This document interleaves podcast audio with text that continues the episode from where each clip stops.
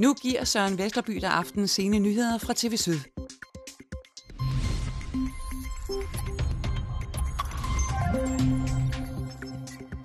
Region Syddanmark regnede med at spare 65 millioner kroner om året. I stedet får de en dyr ekstra regning.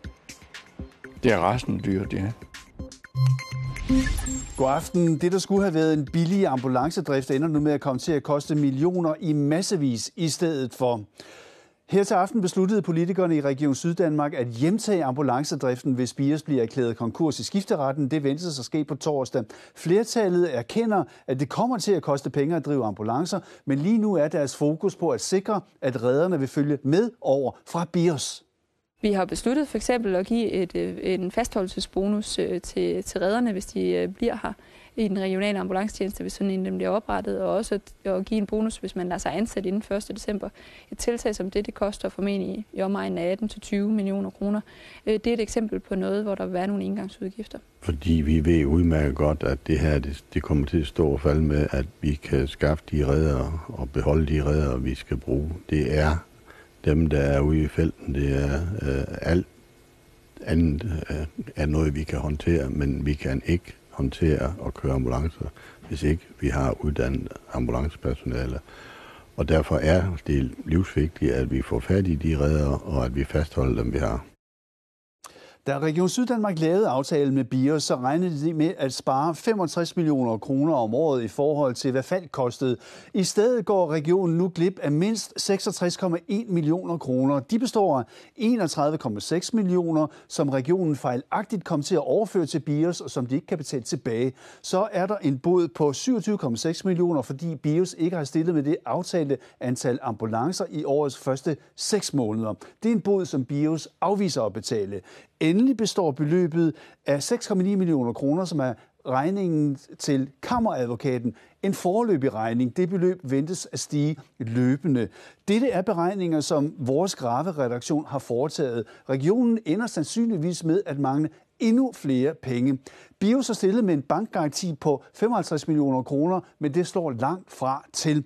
Summe summarum, Region Syddanmark er allerede i det første år gået glip af så mange penge, at det overstiger det, det forventes, at de ville kunne spare ved at have hyret Bios i stedet for Falk. En af de største kritikere af Bios siden starten har været SF'eren her, Ida Damborg. Alligevel endte hun i aften med at stemme blank på spørgsmålet om at hjemtage ambulancedriften. Vi kender ikke konsekvenserne. Vi aner ikke, hvad det koster at overtage et antal ambulancer, hvis vi i givet fald skal det, hvis Bios går konkurs. Vi aner ikke, hvor mange ambulancer vi skal overtage. For det vigtigste for at overtage ambulancer, det er, at vi er sikkerhed for, at der kan sidde nogen bag rattet og i borgerummet og varetage øh, beredskabet. Og øh, så længe vi ikke ved, hvor mange ansatte, som øh, der er i BIOS, øh, der vil kunne køre ambulance, så længe ved vi ikke, hvor mange ambulancer vi skal overtage forpligtelser på. Og så til vejrliget. I går blev dele af Vejle igen igen ramt af hæftige oversvømmelser i forbindelse med et lokalt meget voldsomt regnskyld. Nogle steder var der decideret tale om skybrud. Det betød igen igen masser af oversvømmede kælder.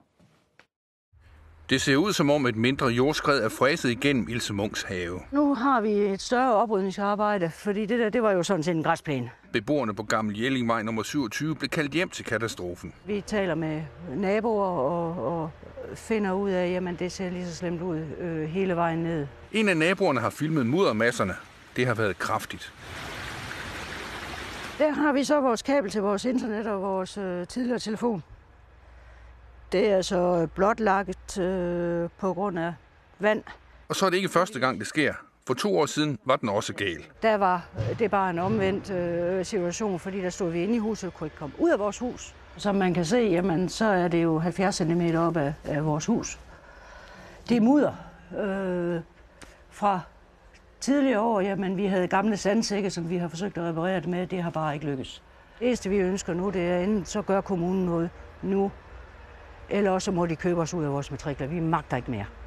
Det er så også det, vi må leve under lige nu. Vi har ikke noget hegn, det væltede også i går. Så lige nu, der må vores border collie blive i nærheden også og inde i vores have. Kommunen svigter os. Og det er ikke kun os, det er matriklerne fra nummer 27 og så ned, helt ned i den anden Dalgade. Huset er forsikret, men beboerne i nummer 27 overvejer, om de overhovedet vil melde det til forsikringen, der allerede har punget stort ud for to år siden. Melder vi det, så har vi en, en stor risiko for at ryge ud. fordi det har kostet dem en million for to år siden. Og vi kan ikke mere. Det er slut. Tænker I på at flytte? Ja. Vi tænker seriøst på at flytte nu. Vi vil ikke mere. Tidligere i aften svarede den politisk ansvarlige i Vejle sådan her på kritikken. Jeg vil garantere for, at vi gør, hvad vi kan for at minimere risikoen for, at det sker igen. Hvor længe skal de vente på det? Jeg ved, at det på det konkrete sted, der er Vejle faktisk i gang med en teknisk løsning, så der skulle være, øh, chancen skulle være der for, at øh, vi ret hurtigt øh, har, kan præsentere en løsning på det pågældende sted. I dag udgav den tidligere folketingsmedlem Irene Simonsen her en bog om sorg. Den kender hun selv til, da hun for 16 år siden mistede sin søn. I sin bog advarer hun om at gøre sorg til en sygdom. Det er noget, som Verdens Sundhedsorganisation WHO ellers arbejder på. For 16 år siden fik Irene Simonsen en frygtelig besked. Der føles min krop, som om den var glas. Der splindres i tusind stykker. Hendes 12-årige søn var blevet dræbt i en trafikulykke næsten lige uden for familiens hjem i Hornsyld. Det er jo et chok. Det er jo ikke til at forstå. På et splitsekund var Jacob ikke i live mere. I dag, 16 år efter sønnens død, har Irene Simonsen lært at leve med sorgen. Jeg skal ind til Jakob. Jeg skal se, at min dejlige søns liv er stoppet, og der ikke er nogen fremtid for ham. Jeg er så bange. Og så har hun skrevet en bog om emnet. En bog med gode råd. Men ikke kun gode råd til dem, der er sorgramt, og også til dem selvfølgelig, men til pårørende, til kollegaer.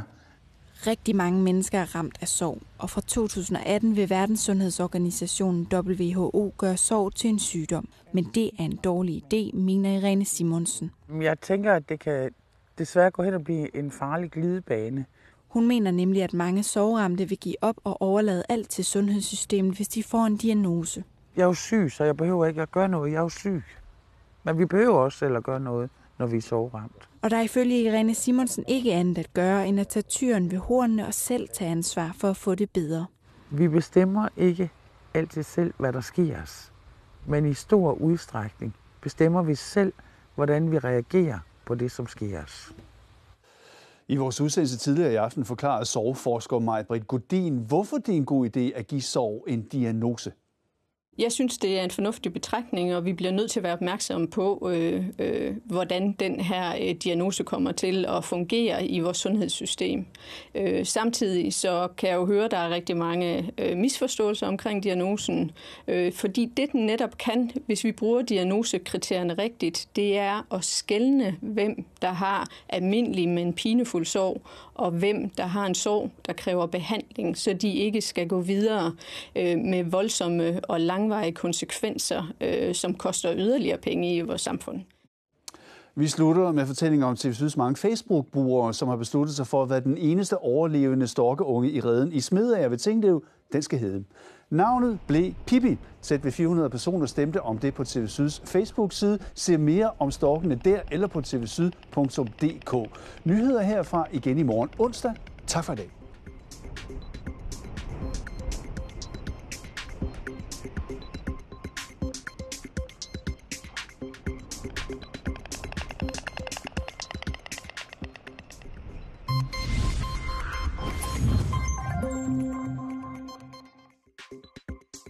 Vejret på TV Syd præsenteres sig sjov videnskab i Universe.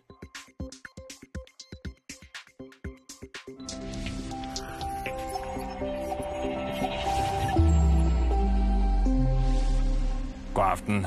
Så flot her så det ud her til morgen hen over Kolding med de her flotte skyformationer, og måske kan der være nogle af dem i morgen også, men vi tror altså mest på en tildækket himmel i det meste af Syd- og Sønderjylland. I løbet af dagen der er der nemlig risiko for, at der kommer nogle byer, der især sådan sydfra, de kommer op. De bedste chancer for tørvejr og også lidt sol måske. Det er sådan fra Ringkøbing Fjord videre ned over Esbjerg til Vadehavsområdet, og den største risiko for, at der kommer noget regn, det er altså heroppe fra Trekantsområdet og ned over den sydøstlige del af Sønderjylland. Temperaturerne de kommer der ikke til at fejle noget, op omkring 20 til 23 grader.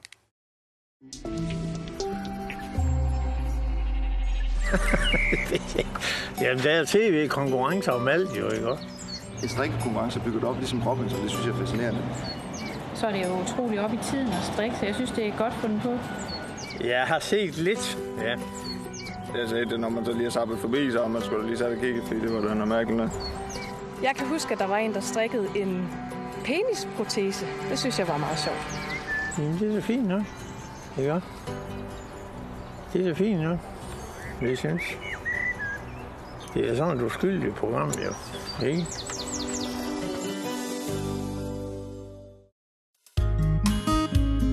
Tag på en uges vandretur med Klub Syd og Spis. Oplev det uspolerede Kreta, hvor vandrestierne snor sig op ad de hvide bjerge, gennem frodige dale og langs dybe kløfter. Og oplev smagen af Kreta. I flyver fra Billund 24. september, og Klub Sydprisen er 6.995, inklusiv frokost på alle udflugter. Ring alle hverdage mellem 9 og 16 på telefon 76 30 31 31. Læs mere på klubsyd.dk og på Facebook.